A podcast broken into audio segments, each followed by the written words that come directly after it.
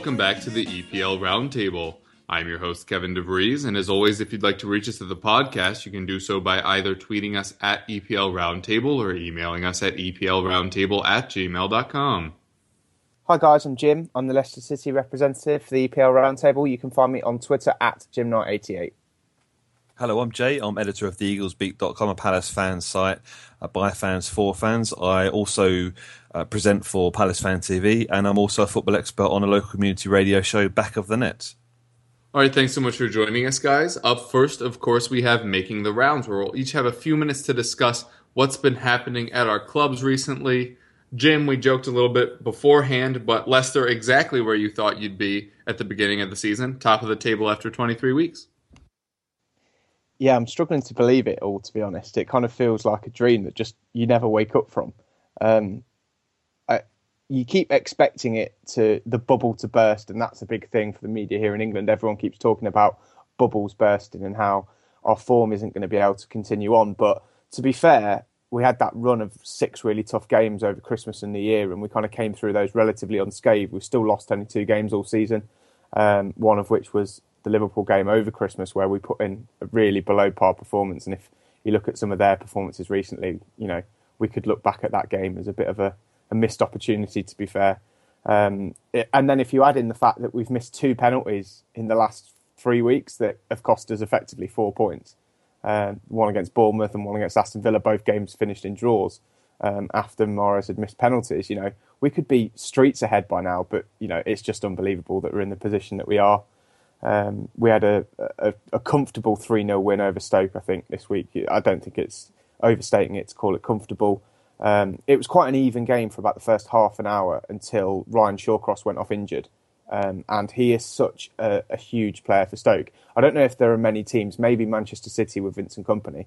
I don't think there are many teams who look so poor without their key central defender in the team.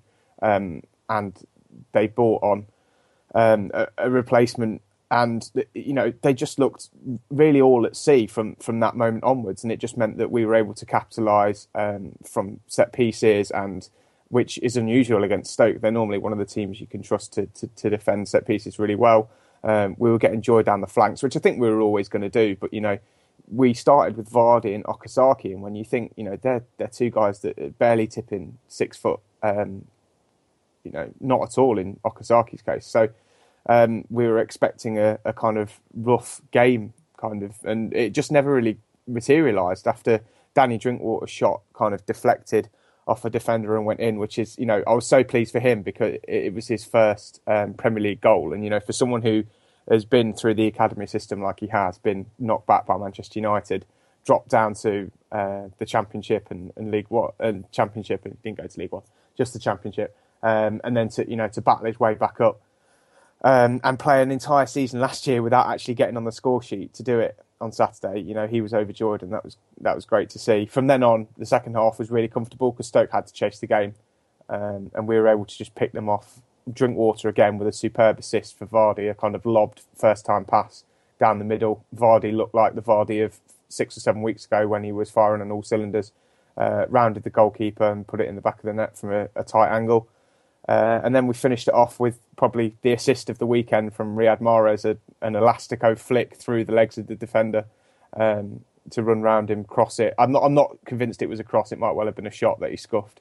Uh, but Ulloa, who's on as a second half substitute, just poked it in from about six yards into an empty net, which was um, nice. The icing on the cake, really, because Ulloa came on and looked, you know, really, really up for it, which is a, a good sign because recently he's been a kind of shadow of the player we saw last season. He hasn't looked particularly energetic. The whole Leicester City system is set up to press from the front, and um, he he hasn't been doing that quite as effectively this year as he did last year. So to see him come off the bench after about sixty minutes and really um, push, um, you know, t- to his limits physically, um, be imposing, dropping deep to get flick-ons for the ball, and, and Vardy being back to what looks like full fitness is obviously a big positive on that front because Ulloa struggles when he's ploughing that lone furrow up front to try and get the ball and hold it up. He's much more of a flick on striker than a, a take the ball on the chest and try and turn with it striker. So um, Vardy looking back to something like full fitness, which is encouraging going into the final, few, you know,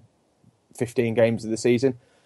Uh, so yeah, all round a, a, pretty good week, apart from the defeat in midweek against Tottenham, which I'm I'm not going to dwell on too much. It was a heavily rotated team from both sides, to be fair, but I think Leicester's team certainly weaker um, than Tottenham's when you, you look at it. But that's the name of the squad game, you know. Um, Tottenham could afford to to make a few changes and still have a particularly strong lineup, whereas we made ten changes, I think, and you know really paid the price for that. We looked very very average, uh, lost two 0 and it, it, could have been it could have been more really. Uh, we had a chance to get back into it in the second half, but in reality, we we were very much second best on the night. So we'll focus on the league, obviously. Um, and just hope that we can keep up this kind of form because at the moment, you know, teams are falling apart around us, which is just allowing us hopefully to build up some kind of cushion so that when we inevitably have a bit of a, a dry spell, we can um, we can weather that hopefully with a little bit of a points advantage on our side. Yeah, one of the things I always find interesting is uh, how certain groups of fans look at their fixture list. Like as Tottenham fans, there's certain matches you look like Norwich this upcoming week, and they're kind of must wins or you expect to win heading into them Leicester continue to just beat everyone around them, which is what matters. You have Liverpool and City coming up next. Are those matches that you're now looking at as winnable? You've kind of readjusted your perspective, or are you still kind of wondering if you know those are matches you'll struggle in? Because as many teams are expecting to beat you, it seems like everyone is kind of forgetting to. Yeah, I don't think I I, I think we've had this mentality now since that run of uh, uh fixtures over Christmas uh, where we played a lot of the big teams. We played Everton, who were doing quite well actually. They've been in pretty poor form since we beat them, but we played Everton, we played Liverpool, uh, we played Manchester City um, and Manchester United and Chelsea. Obviously, started that that run when we beat them and Mourinho got sacked. We played them all in the space of kind of eight or nine games. Um, I don't think we should fear anybody, and I think you know that has been proven not only by our form and the confidence that's going with that, and the belief and team ethic that we've got going on. And you know, we I think Ranieri absolutely loves the fact we're constantly the underdogs. I think it creates a real siege mentality within the squad, and I think that kind of adds an extra dimension to our uh, game because no one expects us to to keep go out and keep winning, and, and for us being able to prove the doubters wrong. You know, the squad is made up of players who throughout their careers have probably been told they're not good enough for one level or another. Bar the you know the odd player, Inler, Fuchs maybe is another example where you know he's played at a very very good level for the majority of his career, or certainly recent career. Um, players like Kasper Schmeichel, players like Danny Drinkwater, Matty James, who's just coming back from injury, certainly Jamie Vardy. Um, you know these are players who've been told by bigger clubs that they're not good enough, and I think the the fact that everyone expects us to to have that bubble burst to use that expression again, only makes us, you know, more determined to go out and beat teams like Manchester City, like Liverpool. And if you look at our performances against those teams um, in the reverse fixtures, Liverpool, as I said, we were very, very poor.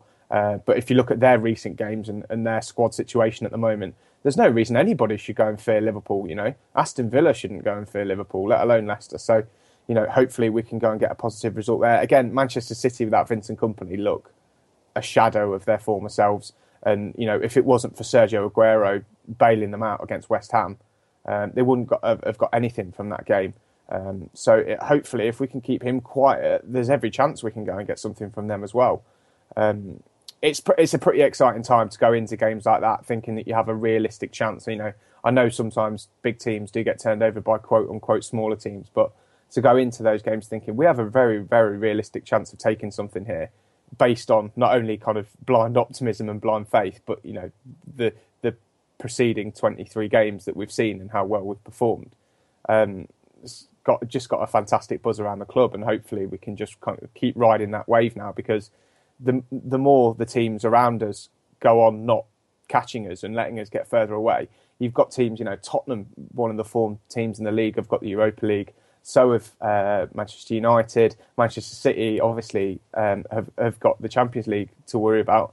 Um, so, you know, there's every chance that those teams are, are going to be even more stretched coming to the close season when we're essentially going to have a whole week to prepare for games, whereas those teams are jetting around Europe on a Tuesday or a Wednesday or a Thursday, uh, in Tottenham's case, and then coming back to play on a Sunday. So that's you know that's another advantage I think, and it's something that we should you know should really count for us rather than against us at the moment. Well, in that case, you're welcome for knocking you out of the FA Cup. um, All right, uh, Jay. Obviously, not the weekend you would have liked. Uh, I think many people would be surprised to find you're in 11th at the moment. What's been happening at Crystal Palace? So for Palace, we've uh, we've continued a bit of a a bit of a rut we're in at the moment. Um, another loss in the Premier League. It's our uh, fourth loss in a row. Uh, in between time, we did win in the FA Cup at Southampton, so we did actually see some goals in that one. But in this one, we scored a goal, first time in the Premier League for I think it was a. Uh, some ridiculous amount of time, eight hours. I think uh, the the last quote was. I think it was eight hours just before we scored. So that's I think it's four games, five games that we hadn't scored for. So we're really struggling in that department since we lost Bolasie. Um, and obviously Wickham was injured in that same game. The last win we had was away at Stoke, which is a good win. Since then we can't do anything right. It's it's really bizarre. But um, as for the game, really impressed with Tottenham the way they played started off really well. A lot of possession first 15, 20 minutes had a couple of chances, threatened our goal, but other than that, didn't really put too much together behind our back line as such, and we kind of stood firm. But then we kind of came into it a little bit, and we had a ten minute spell where we really had a go at Spurs, got stuck in, and some of the Spurs players didn't particularly didn't look like they fancied it too much, and, and that's how our goal came about in a way because.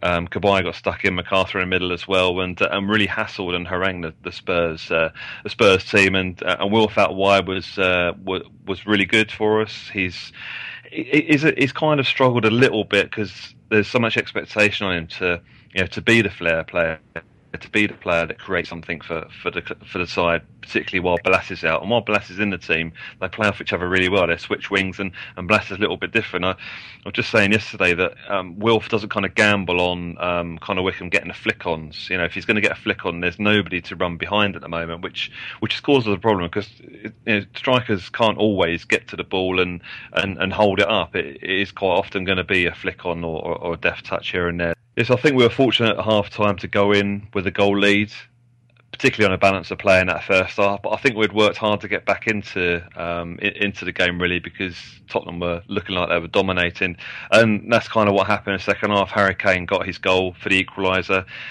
Clever move from him. It's difficult to see whether there was a you know a mistake by our defenders because uh, maybe there was a lack of communication because Kane kind of come off of Souaré's shoulder uh, onto the back of Delaney. I think Delaney had looked behind him before um, Kane had moved, didn't look again, and that's how Kane just you know run onto the ball, headed it home. Whether Hennessy could have been a bit stronger coming out there, but um, yeah, it was one all. Second goal. What can you say about the second goal from? Um, Dele Alli class that completely. And I think if you watch the replay from from from the other end of the pitch, you can see Jedinak um, see the ball go over his head from Alli, and he didn't look back again. He knew he, he knew what I'd, what he'd done as soon as it left his foot. Um, but yeah, very special goal, and I think that's the third season in a row we've seen a massive goal of season contender. Um, first season back in the Premier League was Kasami's goal for Fulham. Last year was Phillips's goal for QPR from long distance, and now we've seen Dele Alli's goal uh, uh, for Spurs, which is uh, for me, it's you know, it's it's real touch of class. And what can you do about that? I mean, mo- most Palace fans around me were applauding it. Um, to be fair, um, you know, it's, disappointing that you know we we got a lead and and, and we'd uh, surrendered that lead, but um, you know, it's class goal, and and really Tottenham, you know, we we pushed hard to get the equaliser, but we were caught on the you know on the counter with uh, Chadli getting a third, which I think it was a little bit harsh on us really because I think we hit the crossbar three or four times in that game. I think once there was uh, we hit the crossbar twice in a matter of seconds. Uh, first from Scott Dann and second from uh, Mile Jedinak. Uh, great shot from Souaré, who uh, Lloris saved. Lloris was actually first half he was a bit dodgy in goal. Second half he was outstanding, um, saving everything we we put towards goal. So we gave it a good go. Just couldn't get a ball over the line, um, and it's just one of those games in end, really. But Spurs impressed me. Good side, you know, pushing for or pushing for a title. To be fair, I mean they're up there. Uh, one of the only teams apart from Leicester that look like they want to win the title this year. Um, but yeah, I think we come up against the side. I mean, the last that, that's the fourth game, and we've had we've played Chelsea, who were in form when they played us.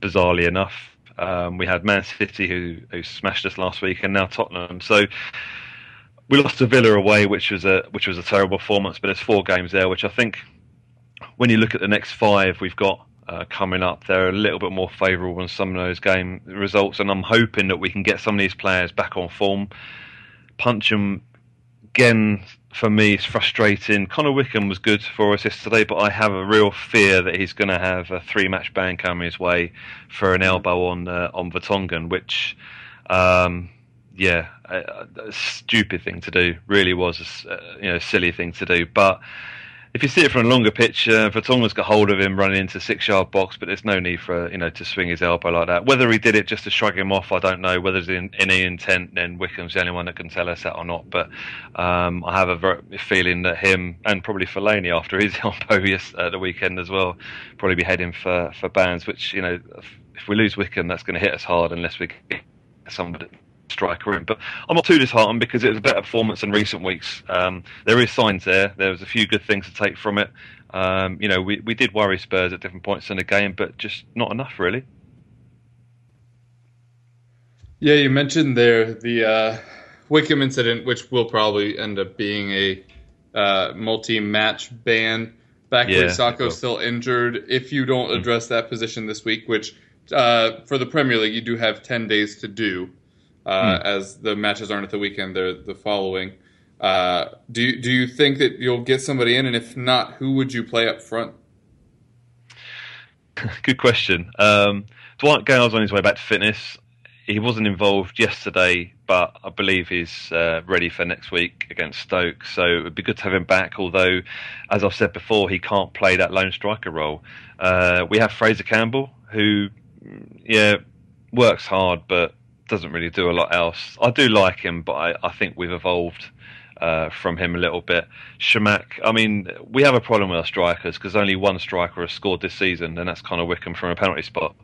Um, none of our strikers have scored, other than I think Dwight Gayle scored uh, a couple in the Carling Cup, but in the Premier League, we're really struggling for, for those goal scorers. And you know, I, I, I go back to the Newcastle game where everything just worked perfectly for us. We beat them five one, and that is how this formation is set up to work. With Connor Wickham doing the hard work up front, laying off the ball to our quick midfield, and, and our midfield scored those five goals in that game.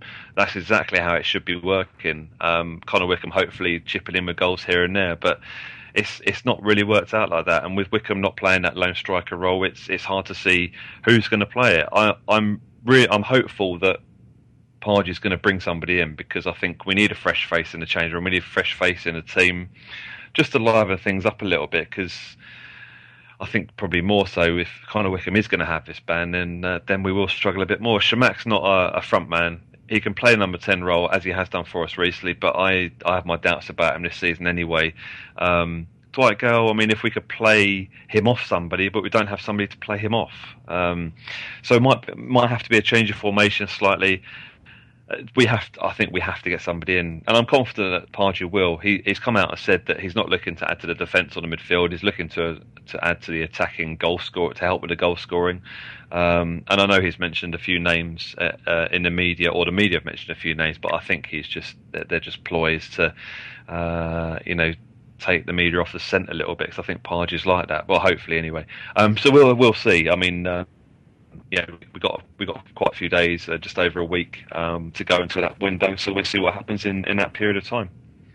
All right, yeah, naturally there will be a lot of overlap uh, as, as I'm going to be talking about that same match uh, against Crystal Palace. Uh, I, I would agree with the assessment at halftime, and, and we tweeted back and forth uh, as we live in modern times and such uh, at halftime that, that you know it felt like Tottenham were dominant, but um, mm. As I said then, kept trying to play out of the back even when under pressure. So I, I, think credit does go to Palace because it wasn't just errors on our part, but you were forcing them. Um, it, from tennis, who were doing the Australian Open, they were forced errors. um, but uh, Jan Vertonghen was at fault twice for that first goal uh, by not mm. clearing the ball and then deflecting it past Lloris, uh, which obviously unfortunate. But like I said, he kind of brought it on himself, and he was not the first person to try that. Hugo just a few minutes before had tried to dribble past somebody. Alderweireld tried to pull a Vlad Chiriches and dink it over someone. Mm. just kick it.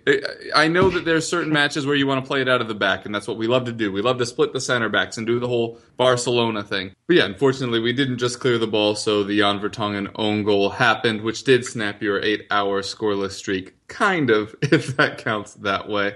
Um, it seemed like we had. Yeah, right. Uh, it did seem like we had equalized off of a Danny Rose shot, but and I was fascinated to see this, and I'm sure you were delighted. Wayne Hennessy somehow snagged that out of the air Mm. after he just pummeled it. Um, Yeah. So big ups to Hennessy there. Uh, it felt like we were on the did- back I did foot. forget to mention actually. Sorry, Kel, Yeah. I did forget to mention Hennessy actually reacted really well in that game. He's had two Yeah. terrible mistakes in recent weeks.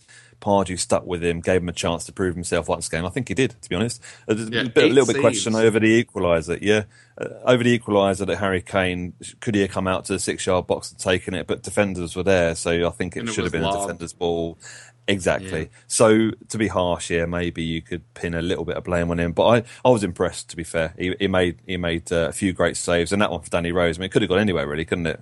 Yeah, Yeah, it's- yeah, so and, hard, and so- he he blasted it high because you expect the keeper's going to go low there, try to get Exactly. wide, and so yeah, the, the the fact you managed to save that was was a huge credit to you. And at that point, uh, is one of the reasons why we felt so hard done by is because you don't save that. that should have been, for all intents and purposes, a goal, but it obviously was not.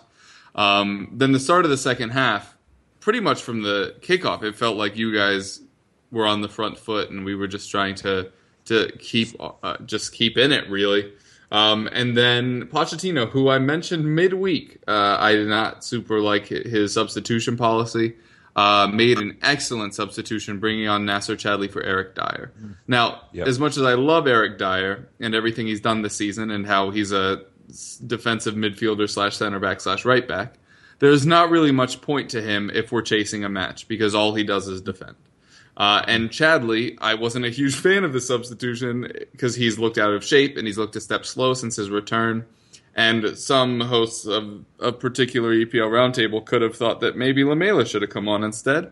Um, but fortunately, that didn't happen.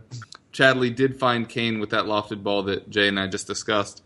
Um, and it was it was just kind of scrambly. Yeah, I, I wouldn't necessarily blame Hennessy. It was just it's not something you often see that close uh, for him to just lob it up like that. But Harry Kane right, did get on it, heads it in, makes it level one one, and you'd think, oh well, now Spurs are going to go on to do well. But instead, what happened was you had, uh, by my count, in like a three minute span, five shots that were Yeah. either saved, deflected, or hit the woodwork after Yep. we had equalized.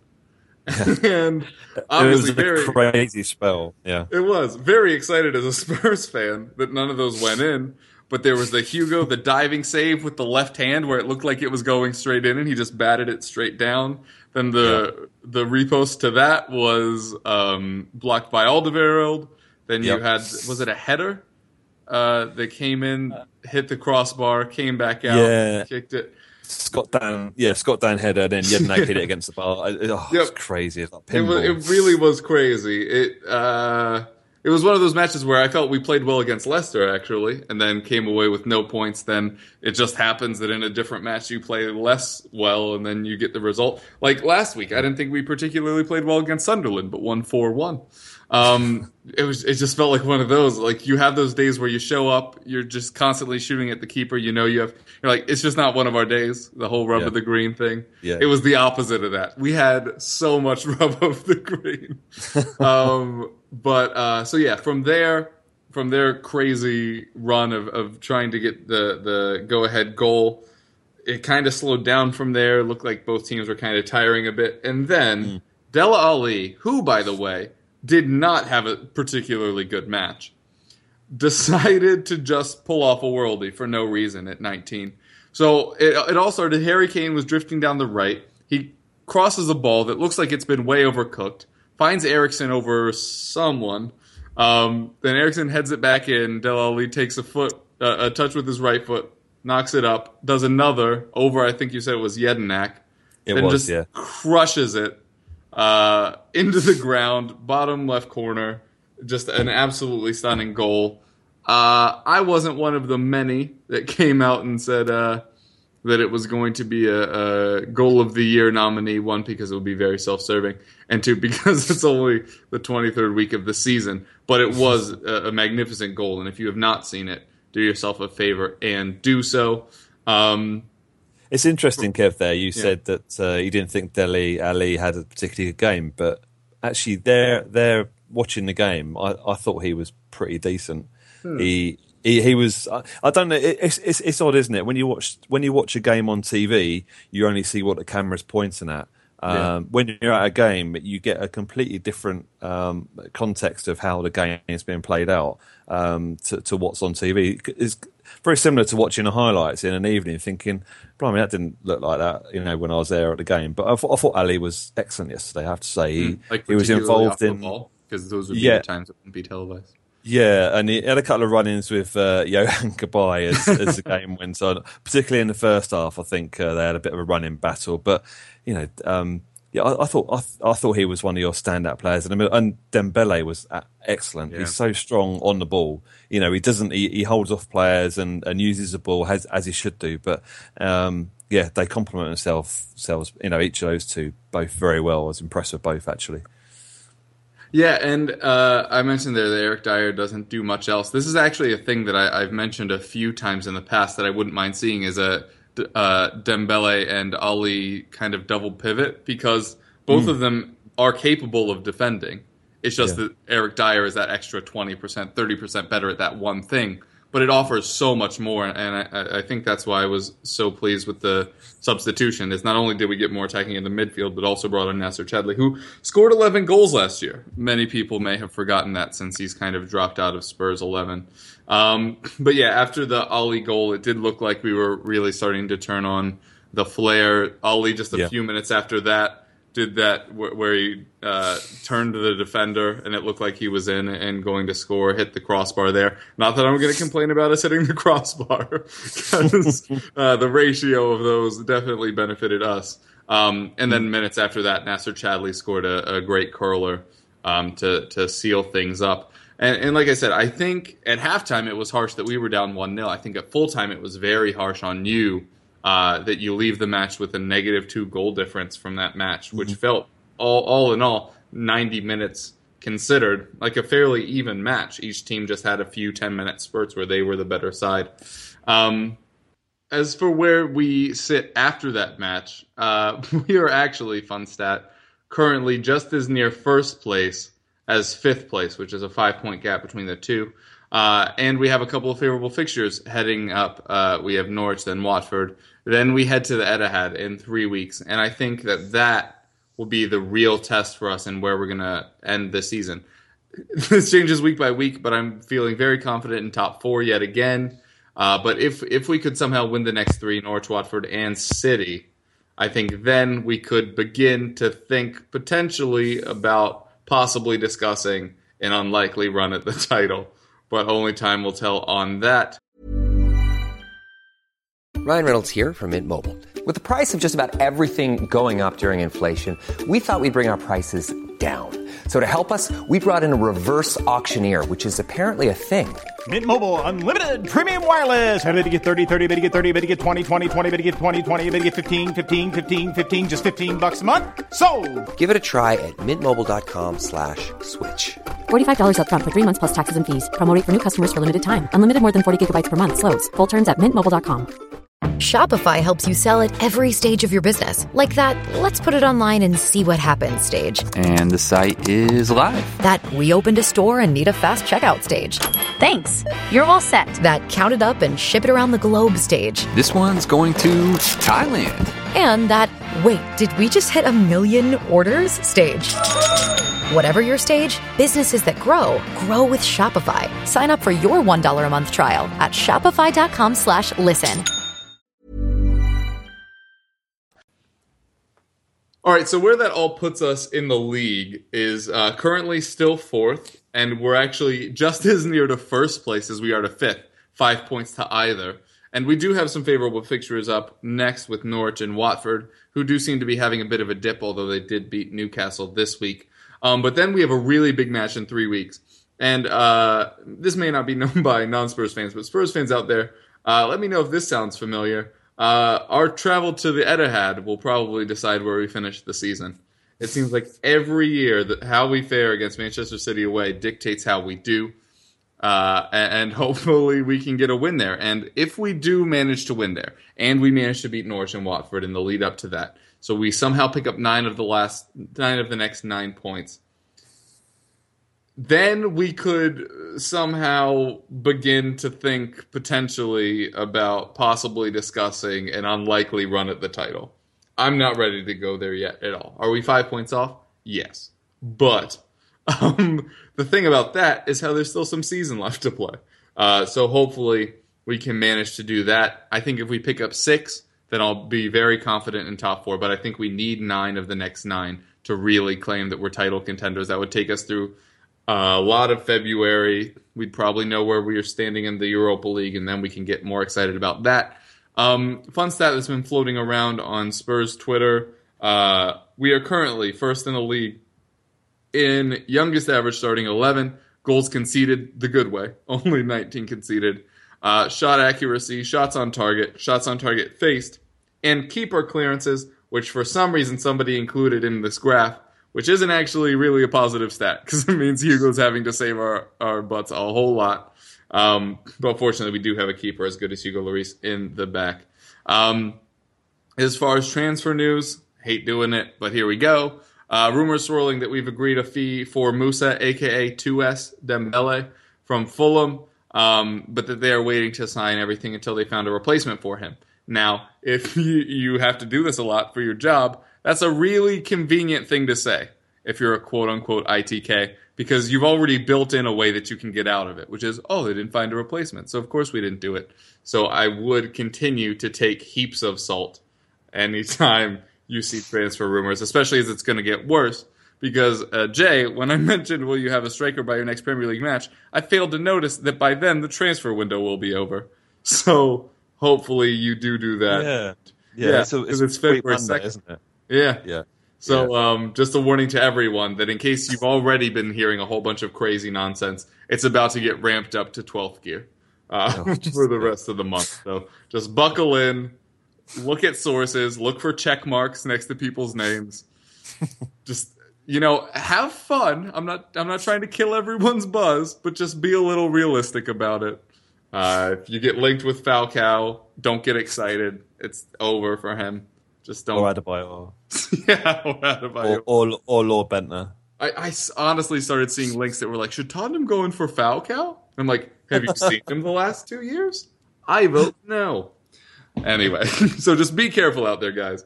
Um, and as we're talking about transfers and rumors and Spurs uh, rumors in particular, Pochettino's mentioned several times that we're not just looking for a striker. We could have gotten Charlie Austin. We could have done other deals in the summer. But that the reason we're taking things slowly is because he wants someone who's good for the club and is a good fit both on and off the pitch, which has severely limited our options. Now, you can either say that's just a fun way of masking your actual targets, or it's an actual policy in place at the club. So, do you think that that is a policy, and does your club have a similar mindset? And as a fan, do you particularly care about off pitch personality? Um, I think it probably is, especially with Pochettino. He doesn't. He seems to be the type of manager who takes a very detail orientated approach. So I could understand him wanting to see personality wise that a player was a good fit in the dressing room. Um, or you know, you know, I suppose you never really know until they're there. But for the most part, he'd want to get a good assessment of of someone's credentials um, off the pitch as well as on it. I think I'm not sure Leicester operate quite a um, a, such a strict approach, um, perhaps because our targets are maybe a little bit more under the radar than others. So, you know, a lot of our players aren't necessarily always linked with other clubs. Um, we have already signed Demarai Gray uh, this transfer window from Birmingham. Uh, he's a, he's a young 19 year old winger who who's come in and looked pretty sharp in the in the games that we've had so far. And uh, we signed Daniel Amartey as well this week, who's a 21 year old uh, kind of utility player who can play uh, defensive midfield. Apparently, he can play right back, uh, although I've never seen him play right back, and he can play centre back as well. Uh, so he gives us quite a lot of options um, at the back of the at the back of the field. Um, he came in uh, from FC Copenhagen. He looks a lot older than 21. Um, the picture that I saw of him, that the club put up of him in a Leicester shirt, he looks he looks kind of mid 20s, uh, and he, he is a very well built young man. I think we'll we'll call him. Uh, so I'm looking forward to seeing him in action if he can get in the team. Although at the moment it's very difficult to see where those players fit in because you know the squad that we've got, the way that we're playing at the moment, you don't necessarily see a place for someone like that um, in the team because of the fact that um, you know we're playing so well, um, especially defensively. We've tightened up a hell of a lot in the last five or six games, um, and it kept a few clean sheets, including the one against Stoke. So it's difficult to kind of say, oh yeah, we'll definitely drop him there because despite uh, Robert Huth's free kick, I'm not sure if you've seen it. Um, we were two 0 up, and because Huth used to play for Stoke, I think they just let him take a free kick from about 25 yards out, just to the, the, the right of the goal as I looked at it from behind the goal. Uh, and he, he very much went for the power approach, the Cristiano Ronaldo, just kind of kind of put his foot through it, and I think it went out for a throw in. it was terrible. It was I would, pretty I would. I would actively encourage the audience to hunt that out if you haven't seen it, because while Morris's goal uh, assist, sorry for for the third goal was sublime, Huth's was equally as bad. Um, kind of culminated in the fact that Mike Dean could, the referee, could barely stop laughing and stand up long enough to run back to his mark when they had to go and take the throw in. Um, so you know when even the referee is laughing at you that it, it's a pretty poor effort. Um, but yeah, back to, to transfers. I I think there's a certain element of that. I think a lot of people look at like a football manager type approach, which is kind of like a football simulation game in this country, where they just look at like, the best stats and say, "Oh, okay, we need a player for here." That similar to Kev, you obviously mentioned Charlie Austin. He's kind of a striker who's been in demand uh, because of the fact his contract was running out at, at QPR. He's, he's got a record of scoring goals in that season, despite the fact they got relegated. Um, so his low transfer fee uh, would have made him a target, I think, for a lot of clubs. But if you don't think someone's going to fit in, and or more to the point, if they're going to be a disruptive influence, I think you know a lot of people are willing to take punts on players who they don't think are necessarily going to be the most harmonious of signings. If you look at someone like um, Joey Barton, uh, you know, I think there's a lot of clubs out there that probably wouldn't want to touch him because of his personality and what he brings. He brings that tenacity, but you know, a lot of the time it goes above and beyond. Um, but clubs will still take a punt on those players. But you know, I think it's smart by Pochettino. Don't buy players just for the sake of it. Um, buy them if you, you think they're going to fit in. But then again, I suppose that does make it even more difficult because you've got another criteria. It's difficult enough to get deals done in January as it is because you have to pay over the odds. Players don't always want to move, um, and agents and clubs are well aware. The selling clubs, anyway, are well aware of that fact. So you do tend to get stitched up a little bit, I think, in January with deals like that. Um, I don't know whether Leicester have got a few more coming in. I hope we buy a striker or two because we let Andrej Kramarić go out on loan this, this week to Hoffenheim. So with Shinji Okazaki going off injured uh, against Stoke, that basically leaves us with Ulloa, um, Vardy, and probably Joe Dodoo. If, if he's around, we could perhaps get him into the squad in some way, shape, or form. He And was Gray, very and Gray can be like a yeah, Gray could play as a second striker, I guess, and maybe that you know that that's part of the reason that we brought him in earlier in the window. Maybe Ranieri's looking at it and thinking, yeah, you know, you could play that second striker role because he is very quick and good with the ball at his feet. So he could actually play out wide, and I think probably the preference would be for Mahrez to drop into that second striker role, considering how well he's been doing um, early, certainly earlier on in the season. But there, there is, I think, definitely a place for at least one more striker. Uh, we just need to, to identify that player. I'm not sure who it's going to be. Um, but again, I don't think we're going to go paying over the odds. I would hope that you know we've got an underrated target from maybe France or Germany that not everyone's going to be chasing, as is our kind of normal modus operandi for these things. Yeah, and a quick question for you. Uh, news came out earlier this month that your current uh, head of technical development of something, uh, your, your- the head of your scouting department, has left for Arsenal. He was promoted after last year. Your head of scouting came to Tottenham. Are you at all concerned about kind of talent identification in that aspect going forward, or do you just have another one that'll probably be looked at next year by the bigger clubs? I think there must be like a production line of scouts in Leicester somewhere, just like one fall after the other keeps falling off the conveyor belt. Um, it is a little bit concerning, but in the same way that you know you couldn't begrudge someone like Jamie Vardy or Riyad Mahrez going to work at a, a club like um, Arsenal. And what you tend to forget is that the backroom staff aren't paid, you know, the earth, whereas players, you know, can have one professional contract for three or four years that could essentially almost set them up for life if they're on enough money. Um, you know, those those people behind the scenes, maybe they offered to double his wages, which for the majority of working people is probably a huge um, a huge issue, and you know you can't fault what the work that they've done. I would hope that there is enough of a robust scouting structure in place that one person leaving doesn't necessarily mean that the whole thing falls apart. And I would certainly, you know, look at what happened when the previous um, person left to go to Tottenham and how we fared since then. The players that we've brought in, and hopefully, you know, the, on the whole, the successes that they've been. Um, so I, I, would like to think that there's enough of a scouting department there and sports science and an analysis guys um, to to to cover that loss, and hopefully, you know, we're able to just tick along because the thing is, targets are identified months and months in advance. You know, we've been after Okazaki for before we signed him for, for the best part of two years. Um, we tried to sign him in January um, of the previous year, and he was at the Asia Cup, so that was very very difficult. Um, and then we finally managed to get him nailed down this summer, despite trying to sign him the summer before, as well as in January. So, um, you know, you'd hope that the targets that we're looking at at the moment are already there. Um, how that plays out going further forward, I suppose, depends on the players that come in and ultimately where we finish. Um, if you've got Champions League football, the scouting department's job is kind of half done in the sense that there's probably not a need to sell the club to the player. Um, there are players like Christian Fuchs potentially, you know, that took a punt on coming to Leicester and thought, yeah, the money's good. They're a solid Premier League team, but you don't know where they're going to finish this year. Whereas if you've got the lure of Champions League football, your scouting pool probably becomes a lot bigger. But then you need a better quality of player, so it's kind of you know swings and roundabouts with that in that sense. Um, I read, read, an interesting article yesterday about Pochettino you mentioned just now, and he's he mentioned he talked about um, was it Osvaldo who he had at Southampton, yeah, who he signed, and then for... they cancelled the loan like. Or no, yeah, that wasn't Osvaldo. They, Who was that one? Sorry, I didn't mean to derail. Isn't that the guy? No, they signed him for like 12, 15 million, and then they ended up cancelling his contract after like two years, or, or not even that, because he was such a disruptive influence. Yeah, and he and... scored like a screamer against City, and then they also had a guy that they brought in on loan. I want to say from Inter and they canceled it before the season even started. Yeah, yeah. like coming uh, to training camp, and he was like, "Nope."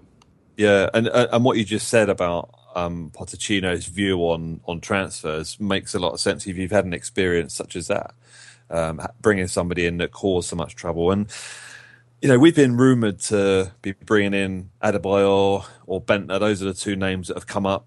Former Arsenal. Well, I mean, uh, the thing is, we need a goal scorer, and we took a punt on Patrick Bamford, who had an excellent season last year in a championship, and it just didn't work out for us this year. We signed him on a year's loan from Chelsea, and I think maybe a lot of our eggs are in one basket in the fact that that would hopefully come, you know, work out for us because he had, he, you know, he scored. I think he was top scorer in a championship last season. I think I remember rightly. I think he was the player of the season it just didn't work out for whatever reason. Pardew obviously didn't see enough of him in training, so he didn't get many starts. Um, I saw him in a couple of games in the Carling Cup, and he looked absolutely atrocious. Um, he, really did.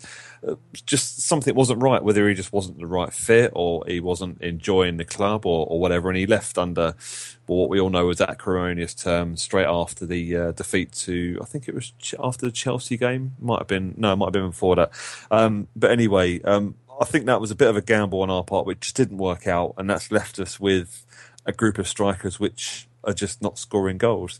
Adebayor, I mean, you look at his stats, and you have to say, you know, he's scored goals wherever he's been Arsenal, Man City, Tottenham, and, and Real Madrid. I mean, you know, those are top, top clubs, top names. How fit he is, I don't know. It, I believe he's come out and said that he's been working, you know, with his personal trainer for six months, but that's not being match fit. I would like to think, or if I know, or if I think I know Pardew like you know most people do, then he's using that as a smokescreen. The Adebayor mention because it has been mentioned on a couple of occasions in his press conferences, and he said, "Yep, it's certainly one we can think about," and you know he's on our radar, that sort of thing. And, and he's said very similar for Bendtner, but hopefully he's got a trick up his sleeve, and uh, you know he's letting the media just run with those stories and and go with that. But I, have seriously, I mean, it's it's split Palace fans down the middle as to whether we want somebody like Adebayor in because yep, he scores goals and he can come in and he can play that lone striker role, which is somebody we want to challenge Wickham for that role. We need we need two strikers to challenge for that one role and, and to keep each other on their toes, which is what we've got throughout the squad really, uh, in terms of players challenging and, and pushing players for their positions. But it's that disruption in the changing room. You know, he he is a big ego. He he can be a disruptive influence, as as it turned out uh, with Spurs, as Kev could probably vouch for um, towards the end of his uh, his time there. And the fact that Spurs are still paying his wages to the end of the season is it's just crazy. Um, as for Bendtner, yeah, I mean it's very similar situations that you don't quite know what you're going to get with that player. But I think January, as as Jim said, it, it's a crazy month. You're paying over the odds for players, whatever you do and I think it says a lot for not much, not an awful lot happens in January until you get to the last week of that transfer window and the day is closed down right until the transfer window closes on that day. There's deals pushed through because I think clubs and players are kind of playing each other off in a way and thinking, oh, you know, how desperate is that player? You know, we don't want to pay for a nose, but then do we go back and, and pay that bit more at the end, you know, out of desperation? I'm, I'm confident that we're going to have somebody in by the end of, uh, you know, by the transfer window. A lot of people were pinning their hopes, or a lot of Palace fans for certain were pinning their hopes on Charlie Austin coming to Palace. You know, it's not far from QPR to come across London to play for us. He he would probably fit the role perfectly. Um, you know, in place of Wickham, or, or, or switching it up, or changing it round, but um, you know, he, he, has close ties down the south coast. You know, he, he made his name at Poole Town in non-league, which is not far from Bournemouth. Play for Bournemouth, and you know, Southampton we believe is a club that he's always wanted to play for. So I don't think many other clubs really had a chance of getting him if Southampton were going to go in for him, and they got a real snip of a deal for him, even though they're probably paying him a fair fair wage. Uh, you know, because they didn't pay a big transfer fee it, it, it, really is a tough one because you know we've been lucky in January transfer windows. We've signed players which have worked out for us, such as Scott Dann, um, Joe Ledley to a certain extent. Um, so I'm hoping that we can we can find that that that that player that can come and do it. Everybody wants a striker, don't they? It's it's that sought after position where you know are you going to spend a lot of money on somebody to come in and will it work out? It's no guarantee it's going to work out. You're going to pay for a nose for a player in January anyway, generally. Um, so it's all a bit of a gamble. I'm not that keen on a January transfer window, I must say. Even though Palace have done relatively well uh, in the last couple of years from it, so um, we'll see. Um, I'm not totally convinced on an Adebayor signing or a Bendtner signing. I'm hopeful that we can get somebody else in who, uh, you know, might liven the squad up and, and give us a few goals. But we'll see who that who that might be, if it is somebody. Yeah, um, brief thing. the player I was thinking of was Saphir Taïder, who was on loan for three weeks at Southampton, who Pochettino said failed to live up to the high levels of commitment expected. So, yeah, can be a bit of a stickler when it comes to stuff like that. Um, in terms of, am I concerned about how players conduct themselves off the pitch because we've just been talking about how this is what Pochettino does. don't need to really touch on that part much.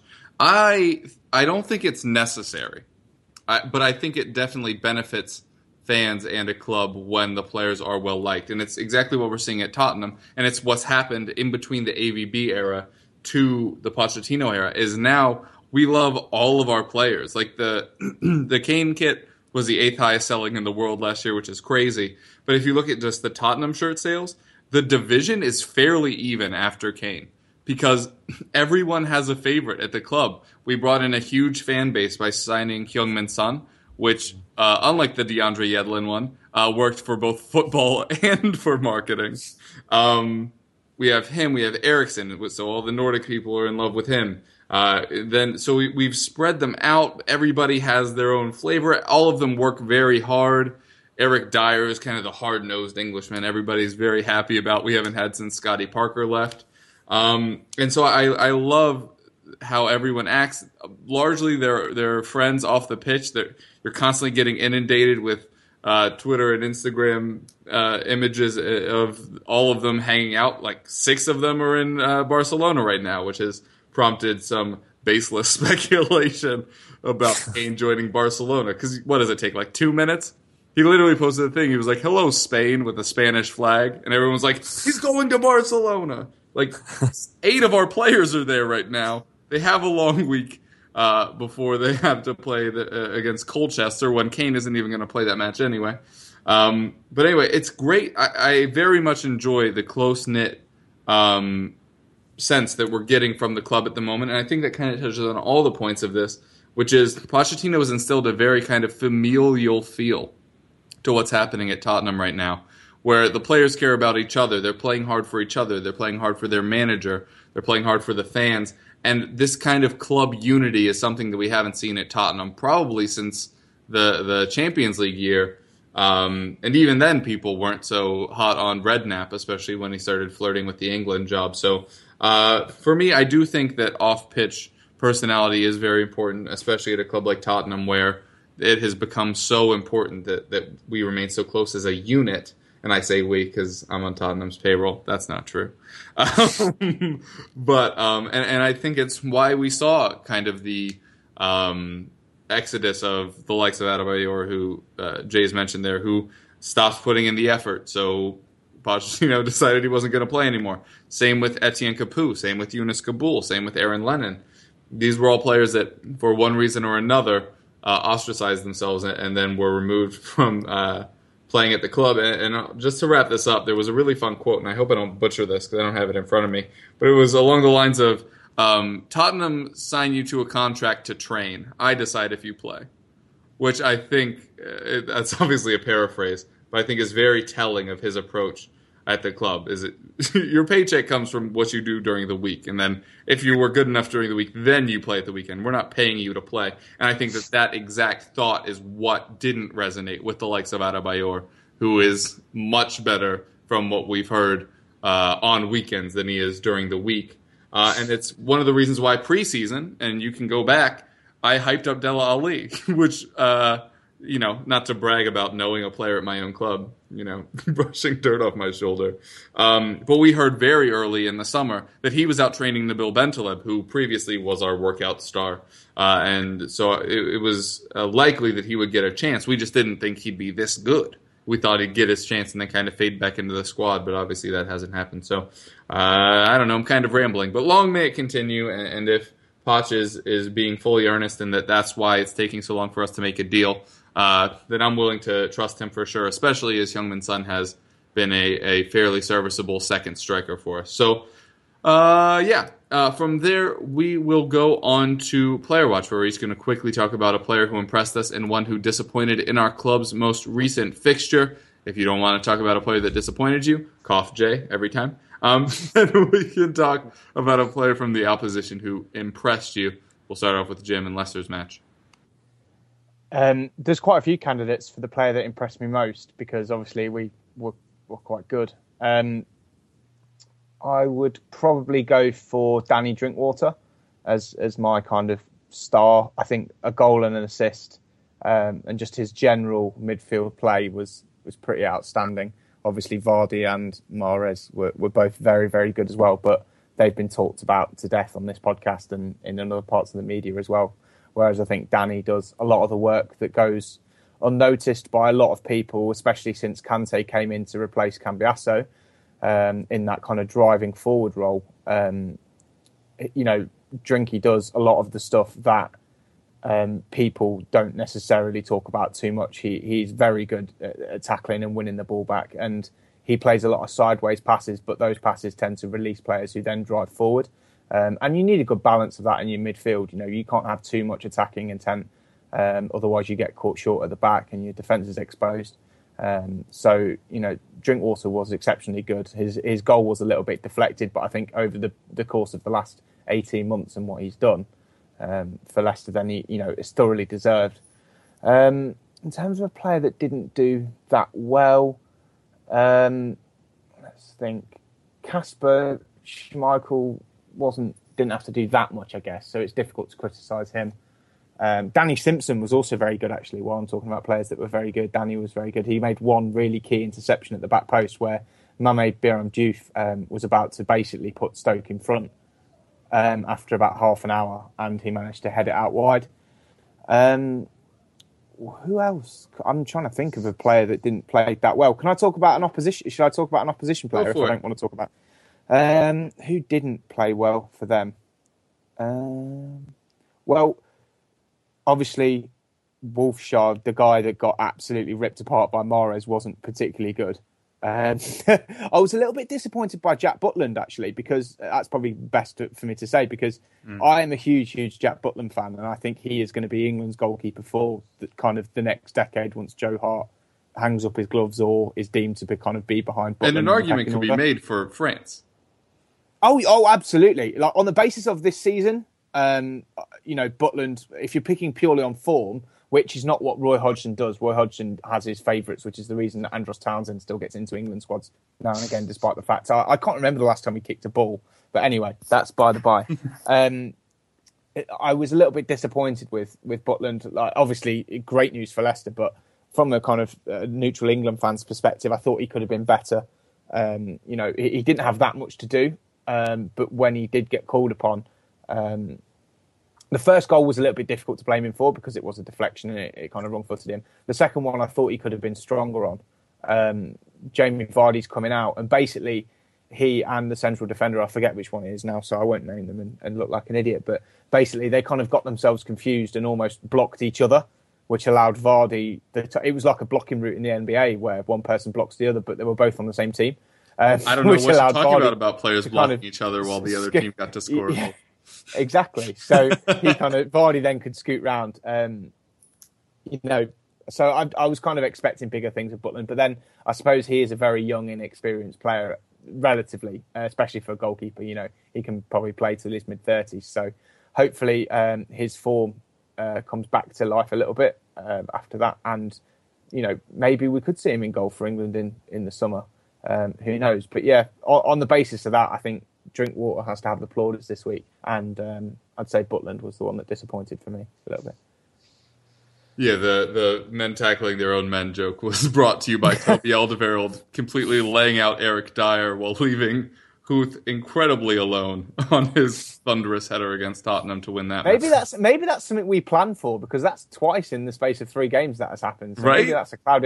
That's maybe that's a thing now, like confusing the opposition like into brain blocking rat? each other, like running routes like you do in the NBA, but using the opposition players to block each other.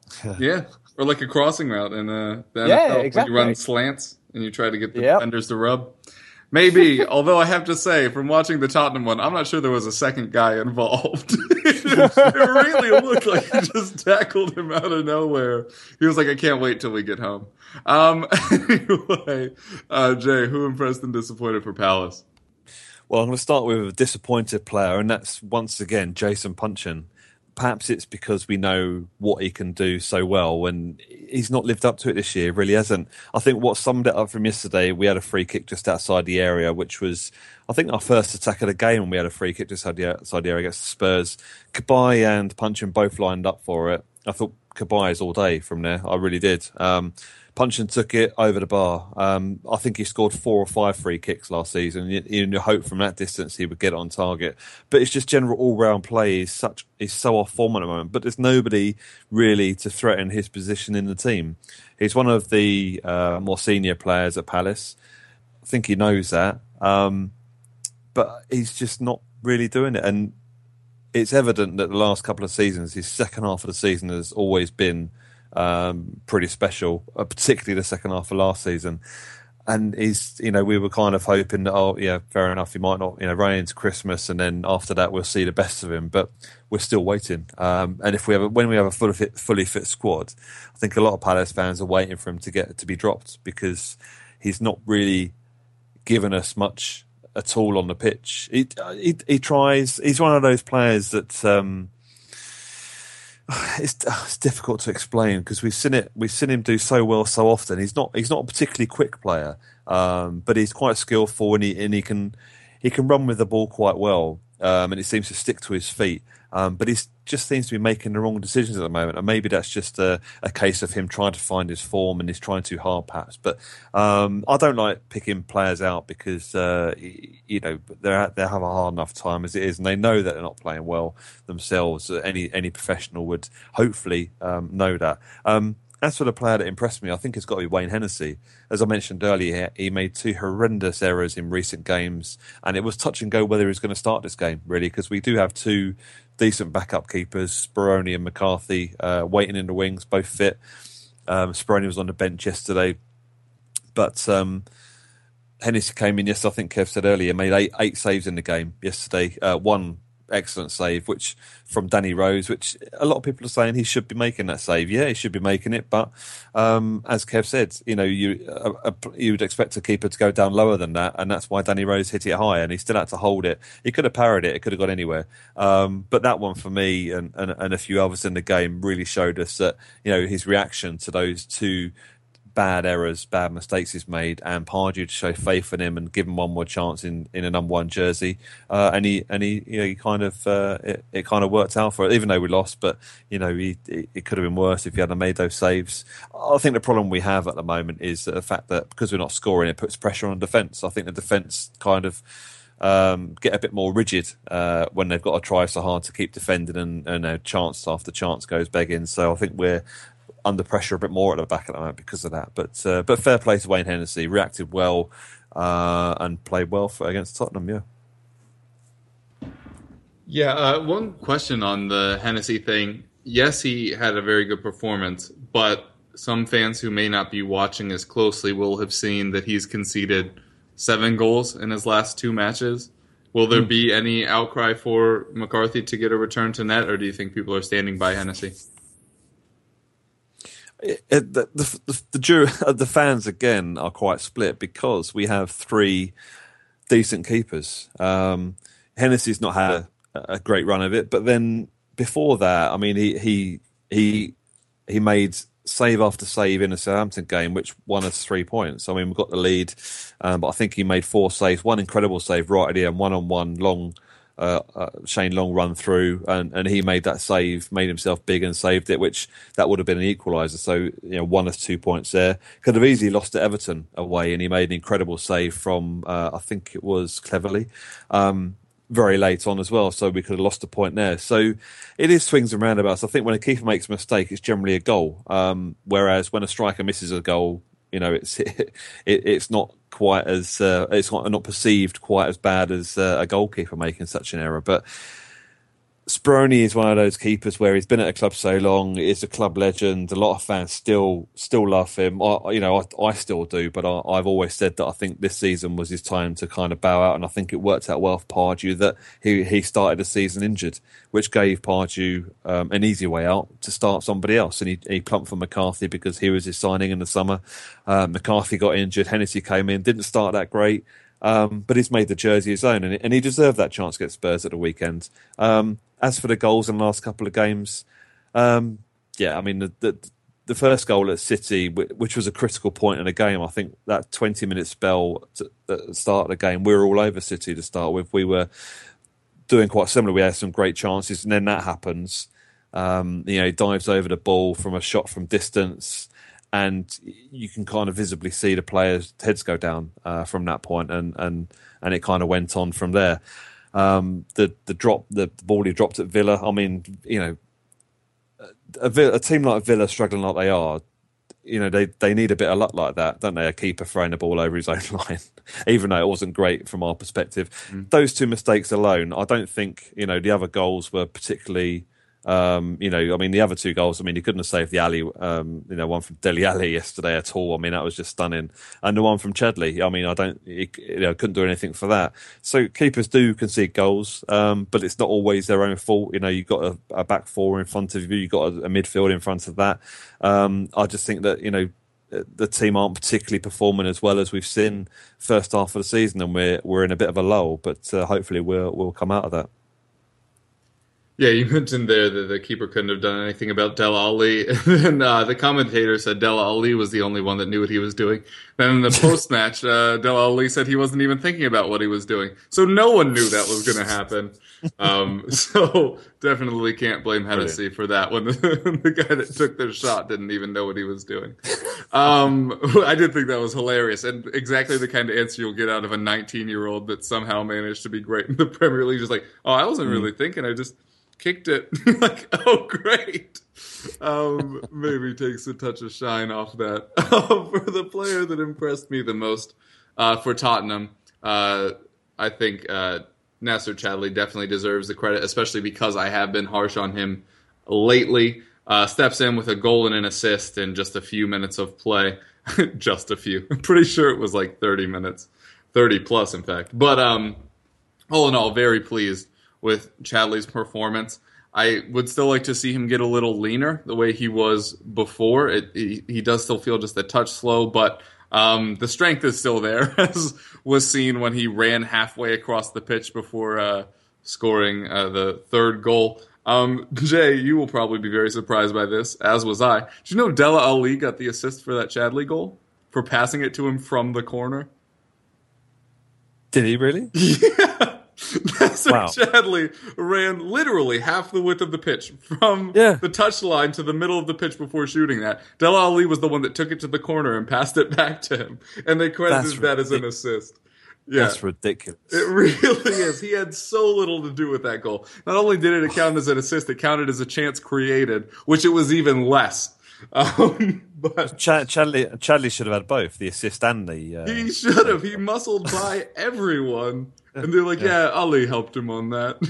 Not really at all, though. Um, but anyway, it helped your fantasy team, so why complain? Um, but uh, for a player that disappointed me a little bit, it hurts because he left injured, but Jan Vertonghen was not in this match for some reason or another. He just wasn't on it. Usually, him and Alderweireld have an like unspoken understanding of where they're constantly going to be. The gaps between them were often too wide. I already mentioned the Vertonghen incidents that led to the own goal, not even just complaining about the own goal. That can happen to anyone. You try to put your foot out to deflect a shot in. That happens. But he brought the pressure on himself. He's the reason why Lloris had to do a little bit of dribbling in his own box there early on as well. Uh, so yeah, Vertonghen was disappointing for me. Very unfortunate to catch the elbow from Wickham. Also, his studs were in the ground when he fell, which led to his knee being injured. Time will tell on that. Rough estimate, probably two to three weeks. Um, fortunately, we have Kevin, Kevin Wimmer in tow, who has been very good in all their competitions. But the injury to Jan Vertonghen meant that they are no longer uh, the only center back pairing that had played every minute in the Premier League, which they had been up until that point. So uh, hopefully he gets better well, but unfortunately in this match he was who disappointed me. All right, and uh, we've had some technical difficulties while recording today, but I think we're out of time. Uh, so if you want to tell the folks where they can reach you or any projects you're working on, now be a good time.